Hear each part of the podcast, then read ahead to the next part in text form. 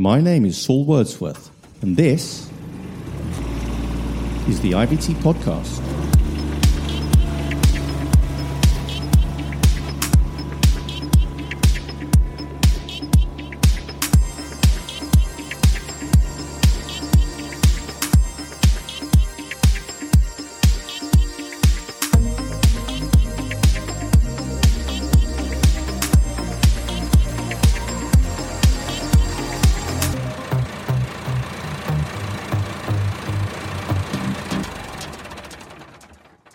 Hello. I'm Saul Wordsworth, Deputy Editor of IVT International, the world's leading publication for industrial and off road vehicles in construction, agriculture, and mining. Welcome to the IVT podcast. Our feature interview today is with Johan Holmén, Deputy Chief Technology Officer with Volvo Autonomous Solutions, Volvo's newest business unit established in January this year. Johan explores the correlation between autonomy and electrification, considers whether skilled workers will ever be replaced, and discusses Volvo's latest autonomous vehicle developments. But first, it's time for news and conversation with IVT editor Tom Stone, live from his luxury home on England's south coast. My 11s, is I have uh, raisins and nuts.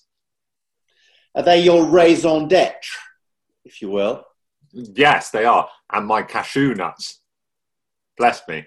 yeah, I, I tend to have, I make myself a, a half a cafetiere of half ordinary caffeinated, half decaf coffee, and I'll have, it's all half. I'll have half a square of 90% chocolate with maybe a cashew, maybe a hazelnut, uh, and half a raisin.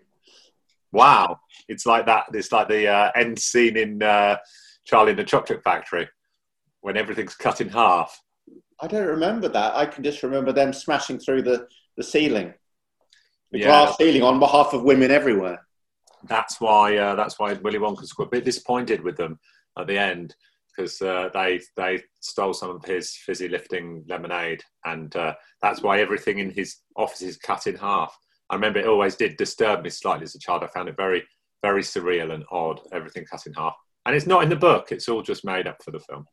I once had an argument or a disagreement with Benedict Cumberbatch as to whether or not Gene Wilder does the somersault or the forward roll himself, or whether it's um, a stuntman.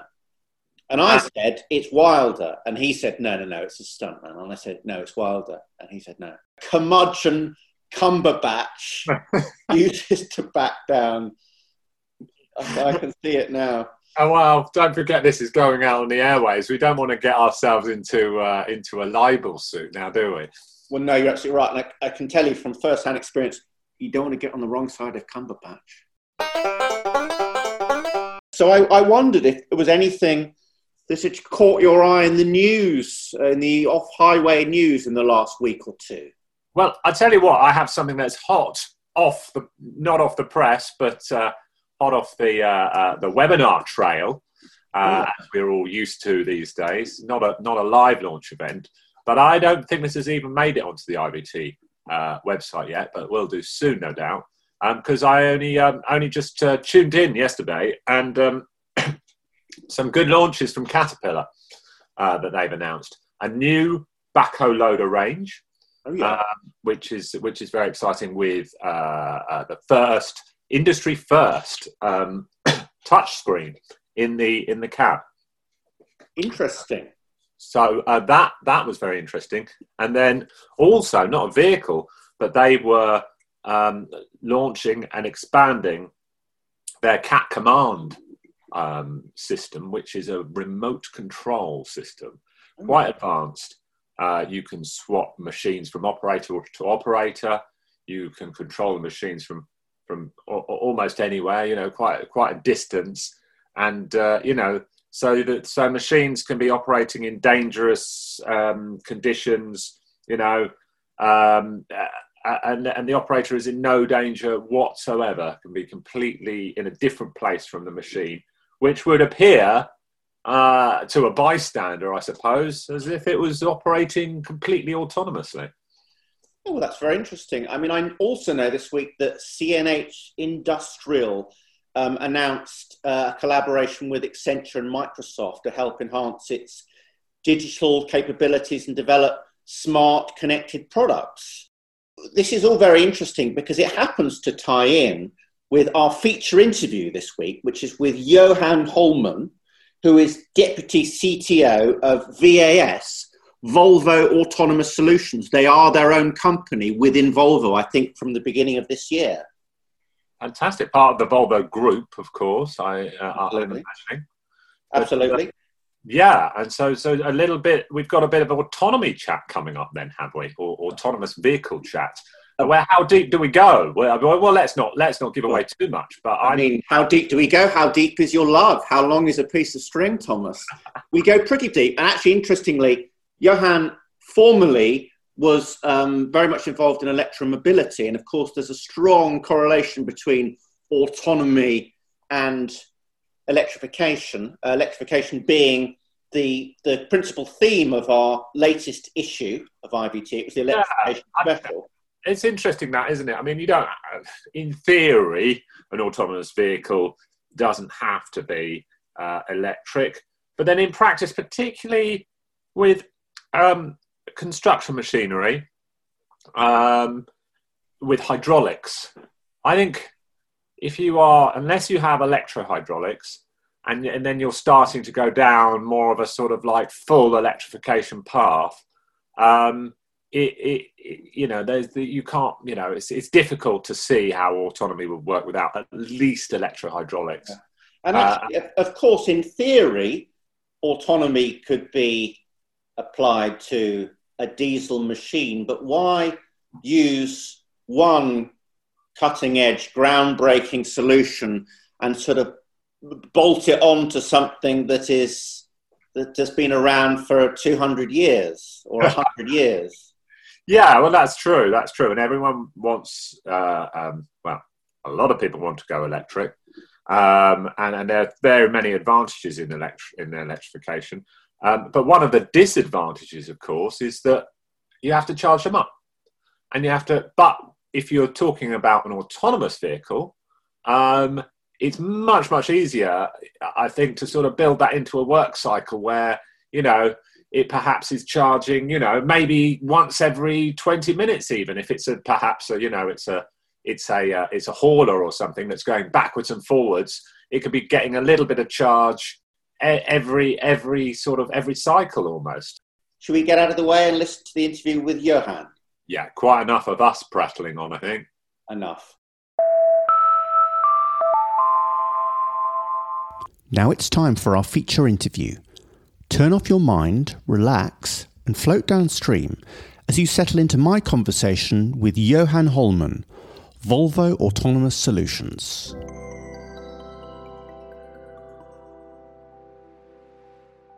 Johan Holmén, thank you very much for joining us on the IVT podcast. Thank you. Um, now, I know that you are the Deputy Chief Technology Officer uh, and Manager with uh, VAS, which is uh, Volvo Autonomous Solutions.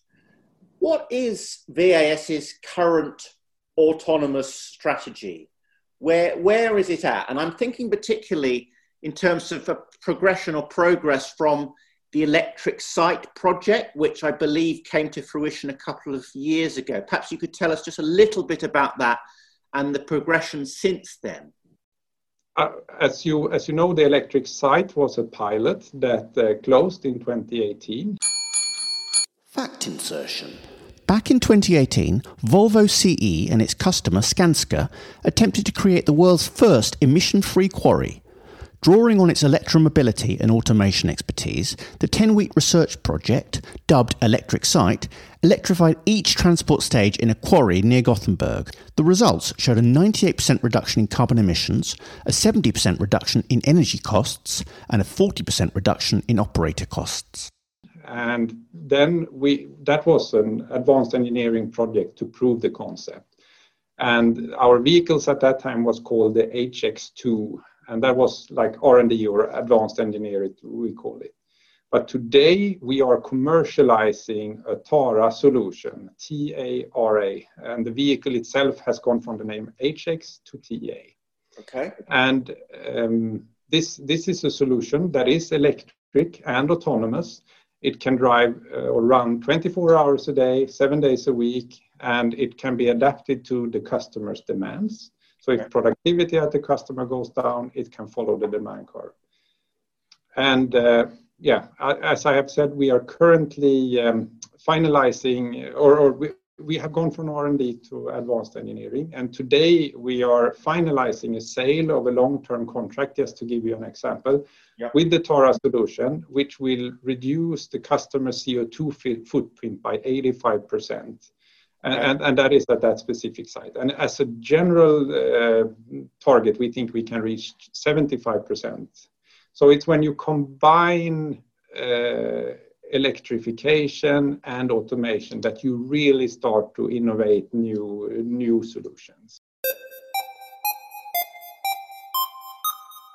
Well, I was going to ask you about that, and I wanted to know, in your opinion, what the relationship is between autonomy and electrification. I mean, I guess it's absolutely um, intertwined, and especially today, you're really not going to have one without the other. You're not going to have sophisticated autonomous solutions with a, a diesel engine for instance? We, we can actually have that because today we are in the Volvo Group, we, we are fostered with something that we call common architecture and shared technologies, mm-hmm. meaning that we create very specific interfaces. And interfaces are good and bad, but the good thing is that you can start to combine. So our aim is to actually have uh, the, the possibility to do both. But as I but said would before, you, would when, you do both? Would you marry up a sort of cutting edge technology with something that is slowly being phased out? By, for, for instance, no, no, uh, we, we, we would not. But if you go for um, highway trucking with long distances where there are no charging capabilities, for example, right. there you might uh, you might do that, but uh, th- those are not confirmed. I agree with you. It's easy and it's uh, in general the right thing to do to combine uh, or to, to think of them as one. Uh, because, as I said uh, before, that's really when the, the, the, the, benefits or the innovation comes to life. So, you talked about um, the, the rebranding of um, one of the vehicles that was used during the electric site project. W- yes. What is it that you would say you were waiting for in terms of technological development to move autonomous vehicles onto the next level? What will help move them on and progress them? Automation or autonomy, autonomous solutions, we, we are day by day refining the, the capabilities of that system. We often yeah. talk about ODDs, operational design domains that we can manage. So, uh, so I mean, we, we can day by day improve our capabilities of the vehicles. But apart from that, very important to say is always safety. Safety is in the DNA of, of Volvo, uh, and we, we we we have to make sure. And, and along or very close to that is the legislations that we that we have today.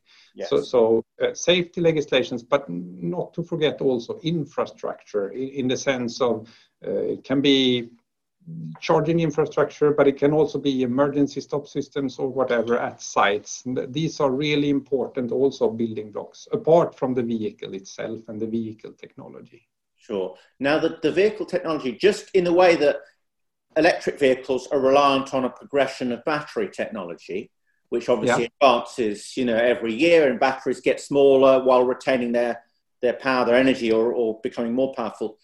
What is it specifically in, in technological terms that VAS is, is waiting on or developing that, that will then improve and enhance an autonomous solution?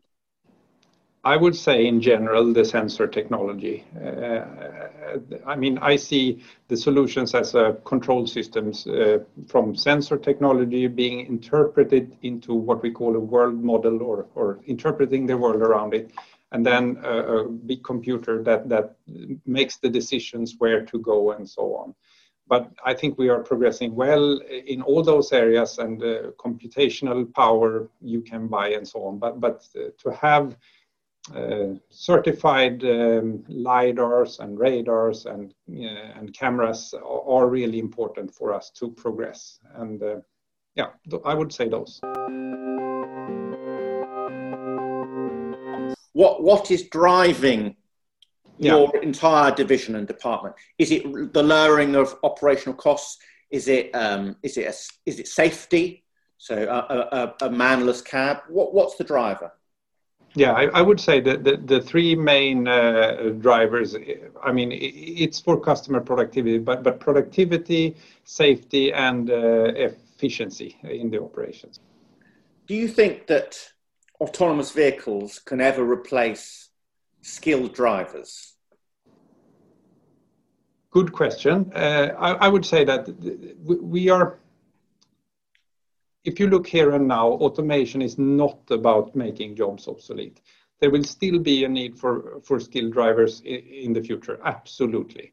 And it will be used, uh, I mean, automation will be used for very specific um, repetitive flows in the beginning and, with safety secured and so on. So uh, we see it as um, we see it as a complement uh, when managing this rising goods of the needs of transport and, and goods flows, so to say. So, but can an autonomous solution replace a driver? Yes, in simple uh, or a skilled driver. In simple uh, applications, yes, it can even make it more safe because they, they are predictable and do the same things. So absolutely. But when you come to the um, more trickier, where you really need the skilled drivers, there it will take a long time before that we are talking about. Sure. Well, I know that VAS and Volvo are at the forefront of autonomous solutions worldwide. Where is it that you see your division in perhaps five years from now? Mm. And and then you are talking about we are still in the we should focus on the off road. Uh, and yes. uh, I am really hoping that this uh, and, and thinking that this uh, field has taken off in uh, because we are starting already today of, what we say scaling this. So um, yeah, I, am hoping that we will see a lot of customer implementations by this uh, or in, five years from now, and that this is a, big market. When you say a lot of customer implementations and a big market, I'm really pinning you down here. Just out of interest, what's your view? What do you have a sort of a number in mind, a percentage of the market? No, we don't have that today. That's a fair answer. But Johan Holmén, thank you so much for being a guest on the IVT podcast. Thank you so much for having me.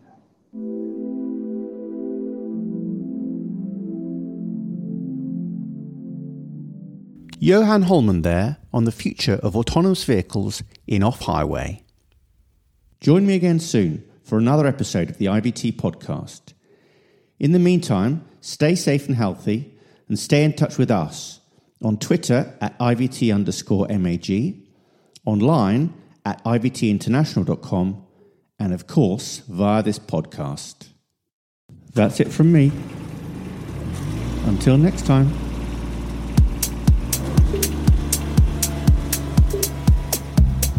The IVT podcast is an MA business production. Please like and subscribe. If you are interested in appearing on the podcast, reach us via our website, ivtinternational.com, or email ivt at markallengroup.com.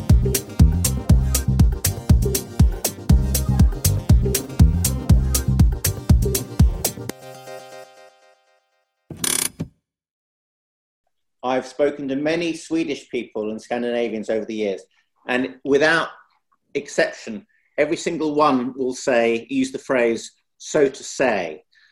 Sorry. I just that. thought that I would tell you that in English we say, so to speak. So to speak, yes. So to speak. Okay. So I, you know, I'm not trying to correct you, but feel free to spread that information amongst every Swedish person that, that you know.